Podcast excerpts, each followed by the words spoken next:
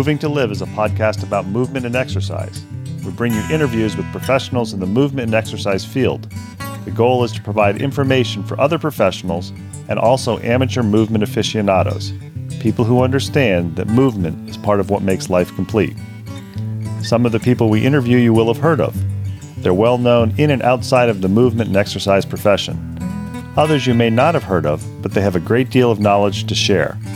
Many people doing the best work spend their time working with people, not working on their social media presence.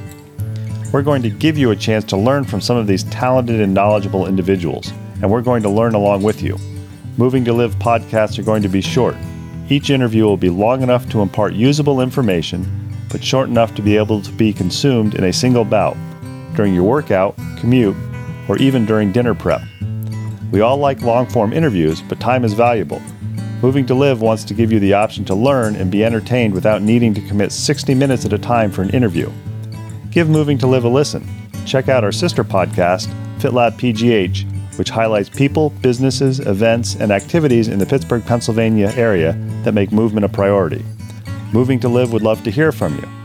Want to connect with us or have an idea for somebody you think we ought to interview? Drop us an email, mov number 2 liv at gmail.com or connect with us on Instagram and Twitter, both underscore MOV number two LIV. We're excited to bring you these interviews, and we think you'll enjoy each and every one that we bring you.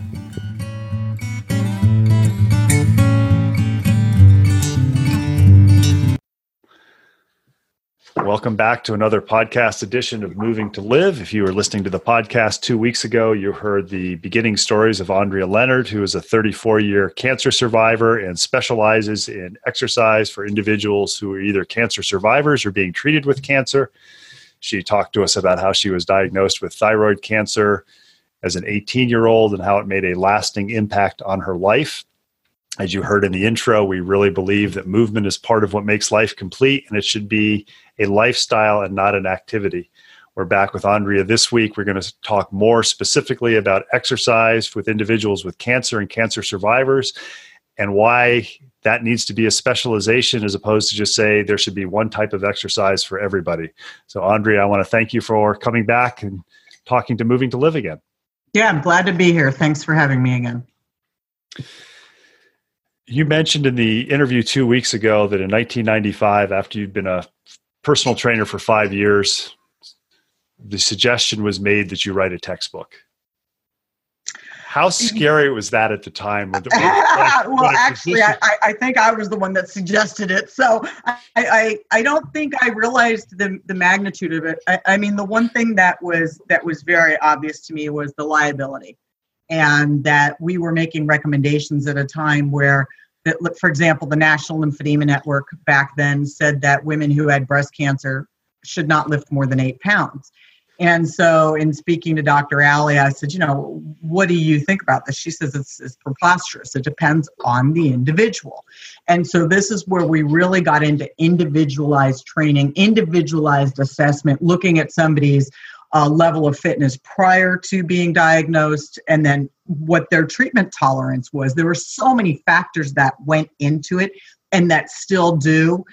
Uh, and that's what's led me to create a much more in depth course because the average trainer may want to do something good by helping their client with cancer, but unbeknownst to them, they may be doing more harm than good because they really can't possibly understand the idiosyncrasies, all of the intricacies of the treatments, the side effects, both acute and chronic, and so on and so forth. So, had I known then what I was embarking on, perhaps I would have been petrified. At the time, however, I was excited.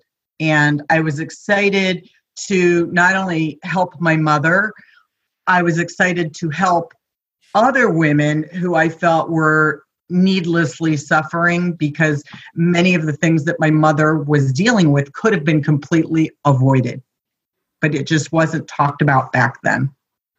I know we were chat- chatting before we started recording, and I mentioned I had a client who has since passed on who exercised while he was undergoing treatment. And I still remember that he would get chemotherapy in the morning and come and want to work out in the afternoon. And my initial thought was, you know, should you be doing this? And he said, I feel better the next day, even though I'm going to be sick, if I go from chemo to the gym and do a little workout and then go home. He said, I feel better the next day and I recover faster. So sometimes you learn more from the patients than you learn from the textbooks. Yeah, and that would probably be contraindicated and not recommended by the doctor. But there's there's a part where you know I might say to a client, I'm not telling you to do this, but if you feel better and you want to do that on your own, by all means do. So we have that fine line of liability where, as a professional, I can't make that recommendation if I know it's contraindicated, even though that person is telling you, I feel better.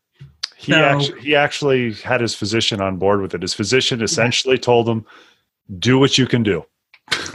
And that really depends on the physician. And when you're particularly when you're looking at somebody who's terminal and i talk about this now with uh, thc and cbd mm-hmm.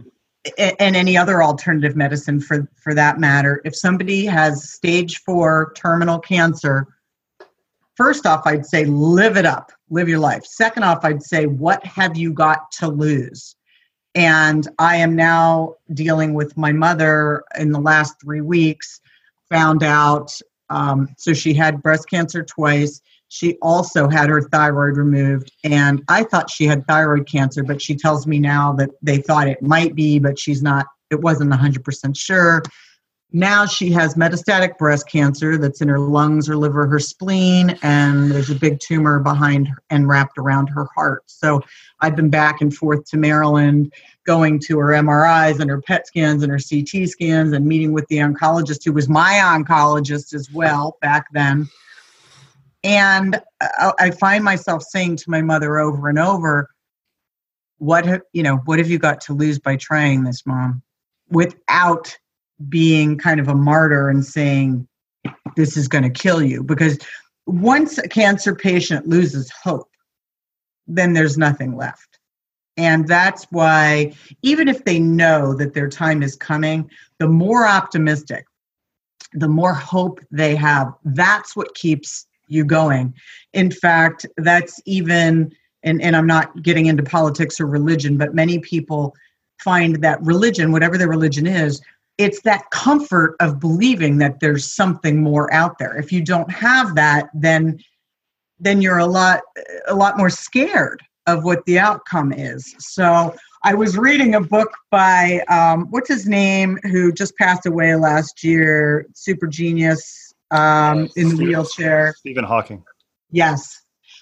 I read the first 50 pages on the book, and he flat out said, There is no God. The universe came out of nowhere. And I was like, I don't want to read this book anymore because it was just depressing to me. So kind of in, in the same along the same line we have to have hope whatever your hope comes from you have to have that and i feel that exercise is empowering it helps you with your self-esteem it helps you with your self-confidence it gives you energy it minimizes treatment side effects it makes you feel strong like you're still alive why wouldn't everybody prescribe that to their patients and and I would think it's however long they're able to work out each day, it's a time that they can potentially forget that hey, I've got cancer.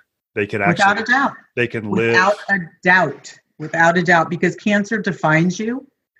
And the one thing about having cancer, even though I had very early stage and you know essentially am cured, the thing that has scared me with my mom is she too had very early stage cancer. And here we are 37 years later, and she has it again. So, as a cancer survivor, you're always thinking it's going to come back. And every little thing that ails you, you worry that it's cancer. So, having something that will take your mind off of it and just produce the endorphins that go along with exercise, that is going to help to improve your immune system, which essentially in the presence of a very thriving immune system versus one that is depleted, there may be less likelihood of cancer or a more i mean there's there's no science to prove that. There's just theories and hypotheses that if the immune system is stronger perhaps one would not be as susceptible, even if they have the gene, that maybe it wouldn't be triggered. So who knows?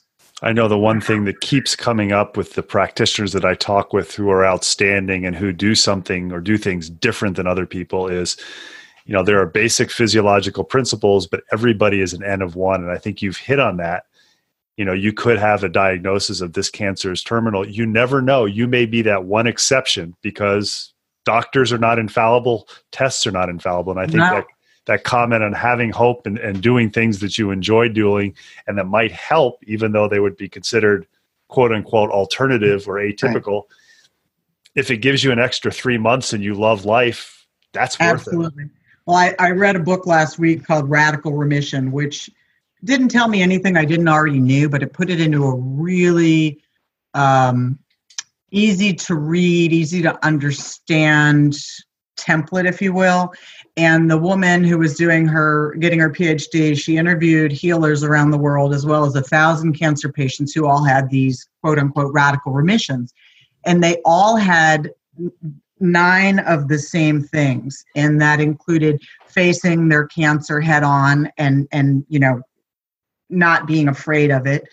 Um, love and the uh, oxytocin that is produced when you you know the, the feel good hormones um, not stressing which when you get into that fight or flight compromises your immune system and then certain ways of eating you know i'm not going to sit here and promote the book but i found it very very interesting and compelling. And i would recommend that every single person who has cancer and quite frankly anyone who doesn't read it because all of those things are going to make you healthier no matter what and what, diet, what, what is the book? Radical Remission. That's Radical. that's what it's called. Yeah. We'll have a link to that in the show notes. Yeah, I, I, we can look up. I, I I could pull it out and tell you the author. We'll be we'll be able to find that in the show notes when we do it later. Oh, perfect. Actually, I just found it, but it's Kelly A. Turner, PhD. Awesome. And an amazing book. So you write the first textbook, and as you said, you maybe in hindsight, uh, it was a more daunting pro- project than you originally anticipated. Yeah, and now it's definitely daunting as I go into the twelfth edition, um, going to exceed five hundred pages. But one of the things that has been of the utmost importance to me is that as I put, or as the Cancer Exercise Training Institute puts their stamp of approval on somebody who's passed this coursework, that they that we are in essence guaranteeing that they've done the hard work that they are up to date with the most current information. So they have to retest every two years. They go through they get the updated manual and they have to take another 100 question test and not everybody loves that but they understand that because even some of the most credible organizations that we've mentioned previously don't require anything other than continuing education, but it doesn't matter where that comes from. We won't accept continuing education from anybody else, and that's not to have a monopoly over it. It's because it's got to be cancer specific, and this way we control the outcome and we control the knowledge that people are getting. So when you go to the directory on our website and look up cancer exercise specialists in your area, you know that they they are up to date. Every two years they are being tested again. Much like um, i would imagine like a physician and, and their continuing education. It's got to be specific to what it is they're practicing. And i also know uh, one of the physicians i've been fortunate enough to interview for moving to live is dr gary chimes who has a great way of talking about what he does and, and talking about why things happen. And one of the things that he talks about for people continuing to maintain their knowledge and talking to other professionals is what he calls calibration. So it's mm-hmm. very easy that if you're if you take your class and you're living we'll, we'll pick some remote area that somebody would be insulted with someplace way out in the nowhere you are the only person who is familiar with working with exercise and working with cancer patients it's very easy to just think for everybody to assume that you're wonderful and tell you you're wonderful and if you don't have strong self-esteem you can believe that. Whereas if right. you continually go back every year or every two years, depending what it is, and expose yourself to other, to other people who are doing the same thing, you get a calibration of, oh, I'm doing this right. Oh, I need to adjust what I'm doing with that. Without a doubt. And and as I said earlier, I don't I mean I, I do consider myself an expert on this subject matter, but I'm in a very nichey market. And I, I may be the best kept secret in the fitness industry because I really haven't gone out of my way to ring my own bell or try and get exposure. Uh, in fact, two weeks ago, I got awarded the PFP and Club Industry Personal Trainer of the Year. And that's the first time, probably, that um, I, I was out there in the open for everybody because I've been so focused on writing and on studying. And this, this consumes you. I, I, it's never ending because cancer is changing day to day. So I don't have time to go out and self promote. It's it's a constant learning experience. And so now I've kind of backed off on teaching workshops. Everything is more mainstream and online. And I'm doing more uh, symposiums where I'm just going and talking for an hour or what have you. So um, being part of the MedFit network, being you know presented at Club Industry, and uh, j- just just the I don't know if you'd call it notoriety, but you know through social media and and all of the videos and what have you that I've produced, finally people are recognizing it. And I'm not looking for personal recognition. What I'm looking for is recognition of the need for exercise as part of cancer recovery. And if I die knowing that I have played a critical role in bringing that to fruition, then I've led a full life. But I hope it doesn't happen anytime soon. let's let's just paraphrase that.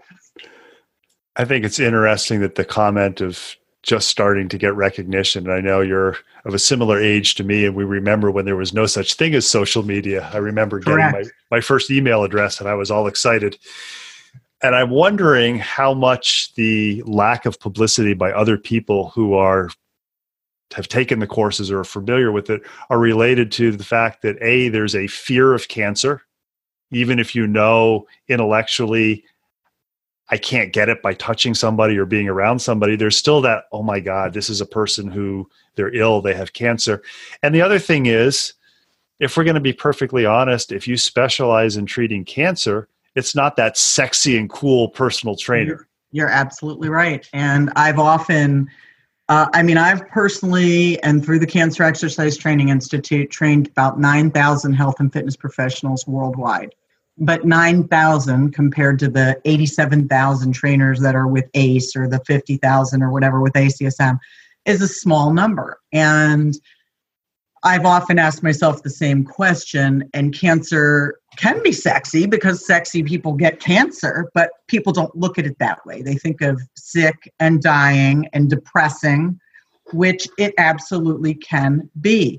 Um, also, you have people that don't want to take money from cancer patients, which is another valid argument. And when you look at Idea World Convention, where you can go take all these fun classes on the latest this and the latest that, and then you're like, cancer. So, you know, I presented at Idea World this summer, and I, I had like 75 people in my in my class or whatever you want to call it, which I thought was actually a pretty good turnout. But if you went to the foam rolling, whatever you call it, there were probably 300 people. It's it's actually way more fun. It's but, actually when you said that, I was thinking you talked about all the di- in the first interview about all the different types of fitness. I was thinking there probably would be 500 people if you were teaching a rebounding class, which has now come back and was in in the 1990s when you and I were coming up. Hey, and you can do rebounding for lymphatic drainage, which helps with cancer patients. But what about athletes who get cancer? What about famous people like actors and actresses who get cancer? One out of two people will get cancer in their lifetime. So, like it or not, people, this is the future of fitness. And the baby boomers make up the largest market of people that are going to hire a personal trainer and that have the money to do so. So, for the young or the novice trainer, maybe cancer's not for you but working with special populations and aging populations is a huge opportunity both to give back as well as to profit. And even though you're working with cancer patients, this is still your job. You have to make a living doing it. And I, one of the parts of the training that I actually um, give people is on marketing and on becoming the next step of the healthcare continuum. So we're not just training them to be cancer exercise specialists, we're also helping them to build their business because giving somebody a certificate and saying bye bye just that that's nothing. I want to give people a return on investment and I want more people so that cancer patients in every corner of every city, state, country, province, whatever around the world have access to somebody. So I just um, signed franchise agreements in uh, Hong Kong and Taiwan and Singapore. So I'm super excited to be breaking into the Asian market.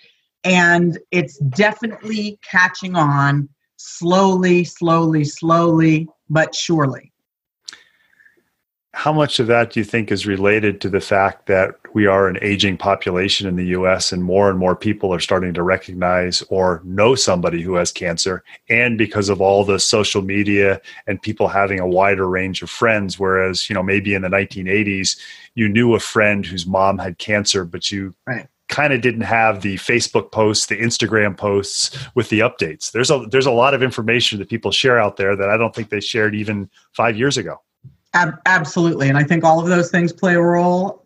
Um, there's also so much research. Kerry Courneya is one of the names um, out of, I, I, believe it's it's Calgary. I, I, could be totally wrong, but he's in Canada and very well known, very well respected on research for, for cancer and exercise. Anna Schwartz, there's a number of people that have been doing research for many years.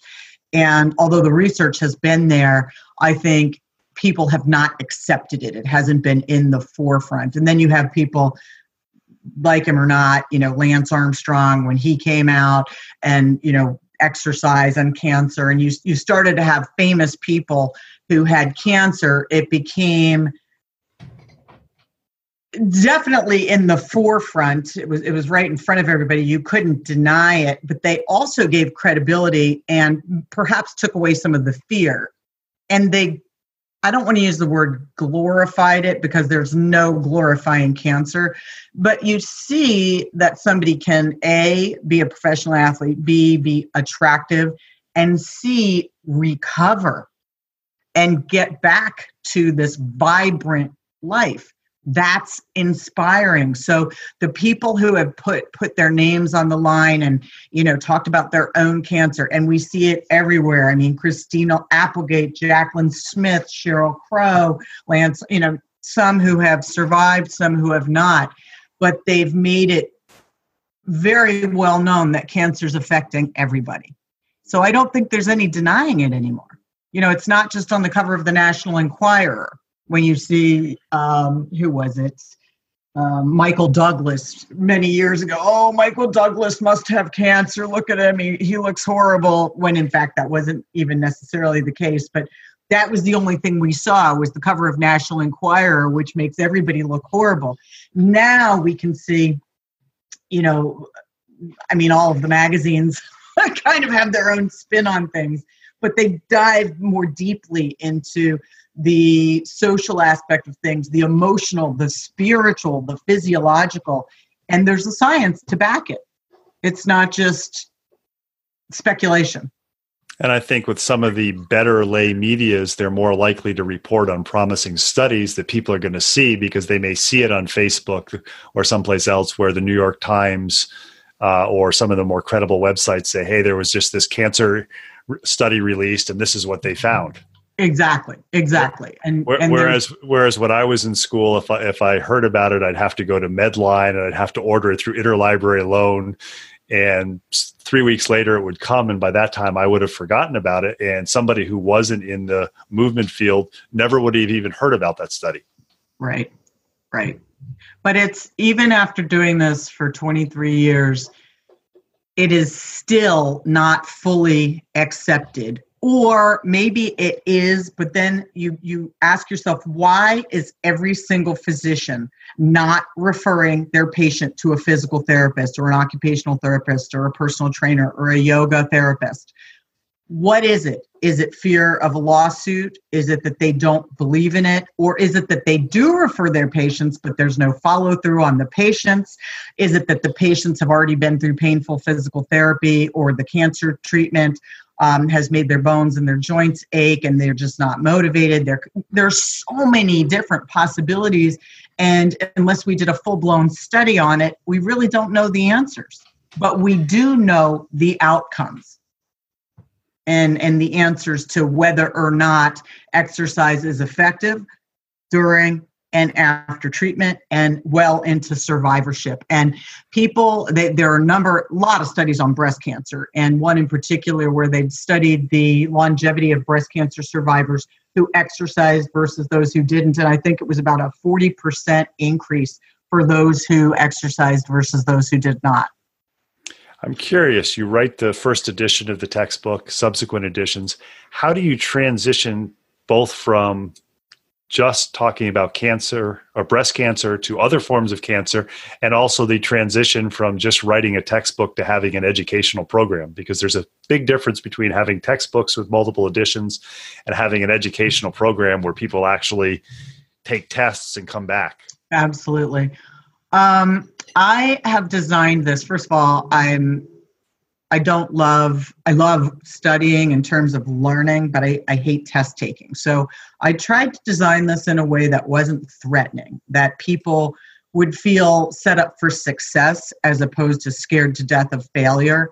And so the way I break it down is somewhat like a mathematical equation. And let's say we'll go through treatments and that's A and then or, or surgeries and then B is treatments, and C is lymphedema, and D is so on and so forth. And when I'm teaching it, or in the PowerPoint presentation or the videos, I explain to the fitness professionals who are the audience, whether they are physical therapists or personal trainers, what have you. I want you to, to think about how this pertains to you as a fitness professional. So, as I go through a radical retropubic prostatectomy, where is the incision? How is that going to affect their ability to exercise? How does that compare to a perineal prostatectomy? How does an open surgery compare to a laparoscopic surgery? And I highlight specific things. So it's not so much you're not going to become an oncologist, you don't need to know how to perform this surgery, but where's the incision? What's the healing time? How do you progress safely? What are the acute and the chronic side effects? And we build on it like in stages because anybody who gets the handbooks is overwhelmed period. They get the box in the mail and they open it up and go, holy bleep, bleep, bleep, because it's a lot of information. So, what I do is I try and simplify it, but not minimize the importance of understanding the material. and so, we go through what's that? Was the transition from just breast cancer to other forms of cancer because you recognized, hey, this is good for breast cancer? It can be applied. Absolutely, absolutely. My father was also diagnosed with um, bladder cancer and prostate cancer, so that was probably what prompted that. And then he had myelodysplastic disease or disorder, and he passed away four years ago. So between my mom and my father and myself, we've had eight cancers. So needless to say, there there was a need for more than just breast cancer. Now, breast cancer may be one of the most debilitating. It may be one of the most visibly obvious and uh, the, you know emotional much like prostate cancer but somebody wouldn't necessarily know if a man had prostate cancer. Psychologically it can affect him in the same way that breast cancer affects a woman but breast cancer is so outward.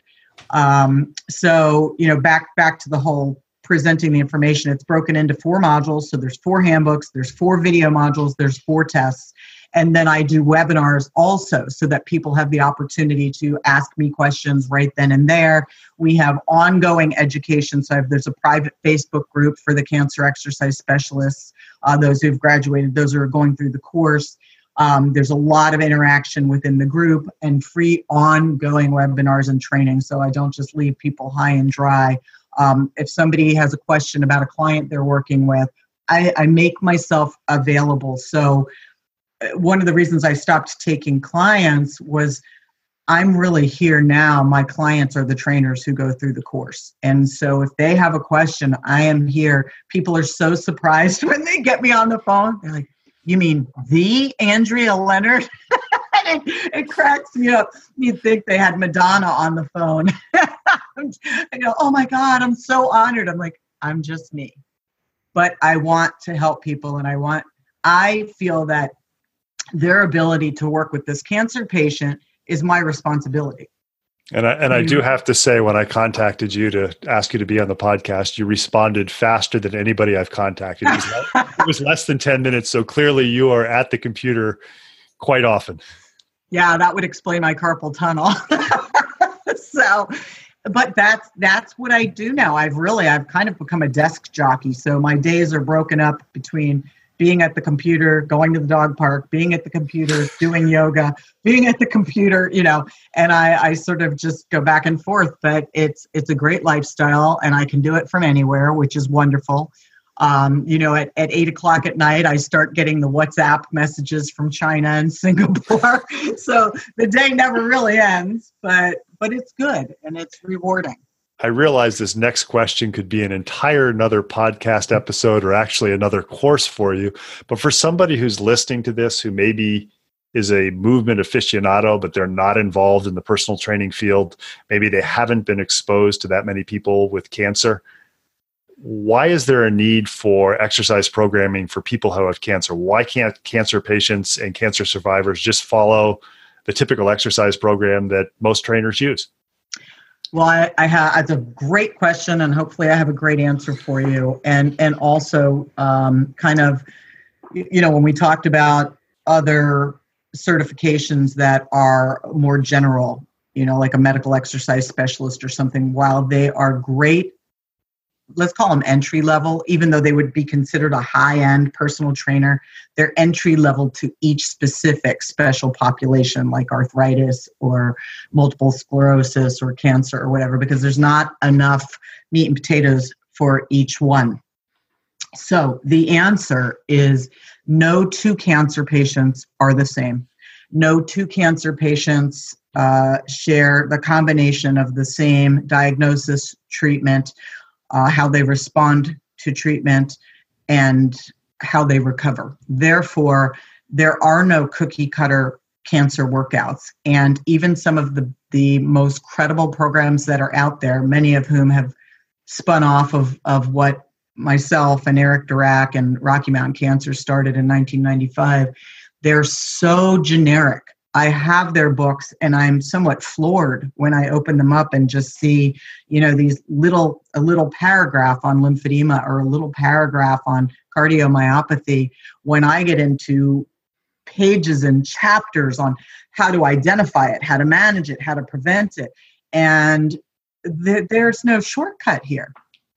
There, there is absolutely no shortcut. So while you can do it in a group class and some people it's kind of like curves. Although there may be some dangers to people who are deconditioned uh, absolutely unfit and have perhaps special needs there may be dangers for them going through a relatively unsupervised circuit.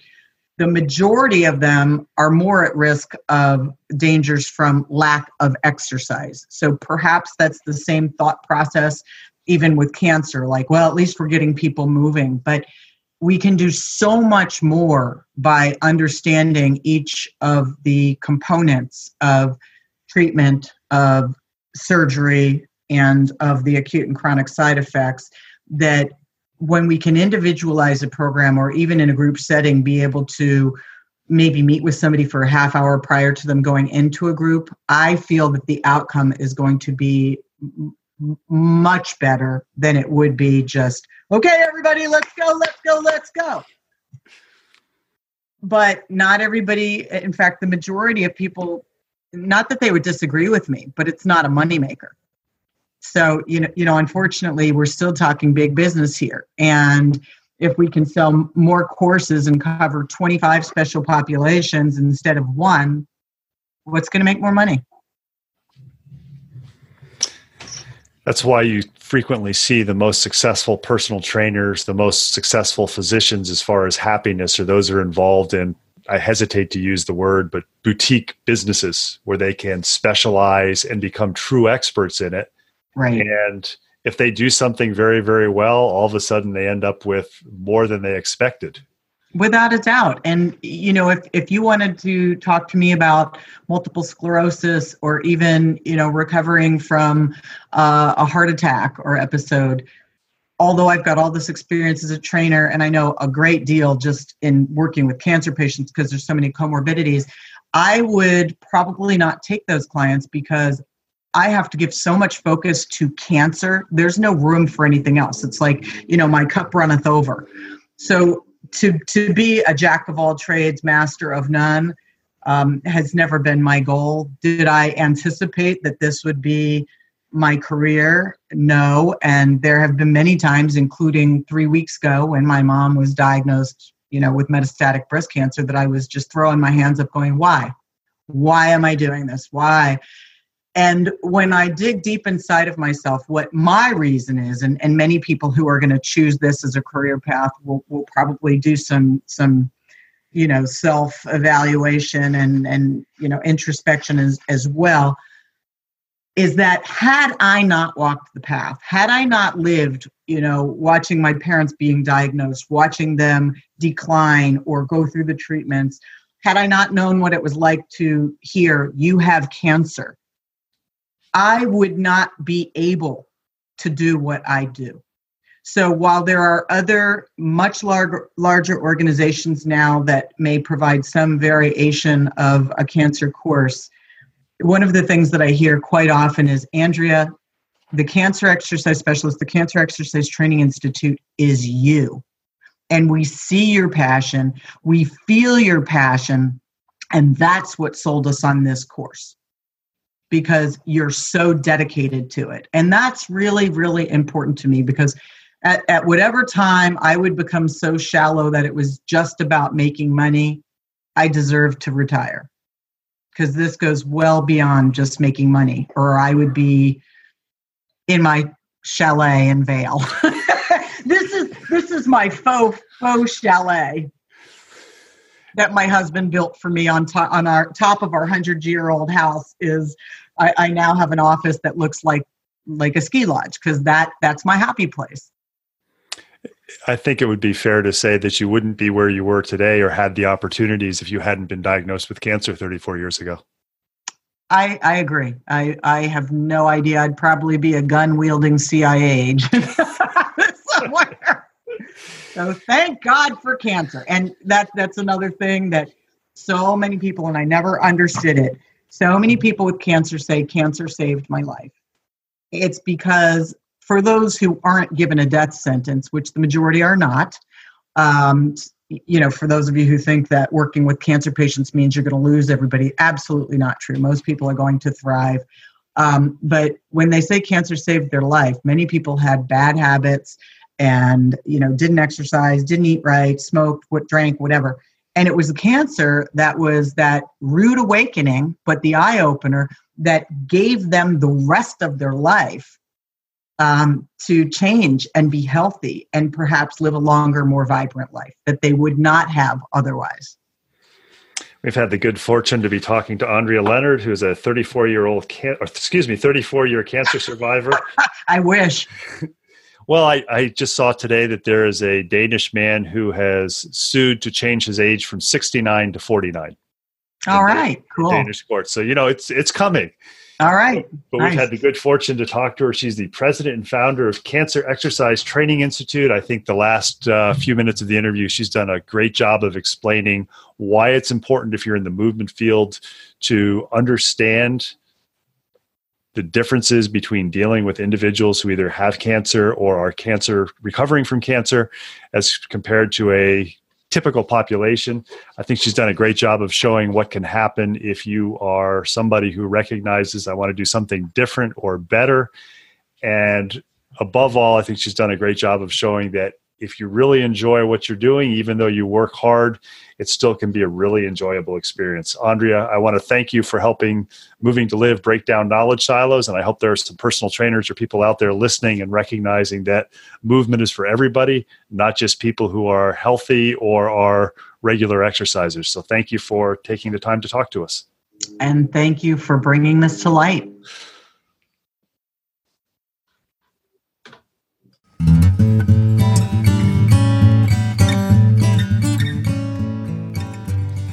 Thanks for listening to the latest episode of Moving to Live. Make sure you check out the show notes for contact information for our latest guest, as well as links about all the things we talked about.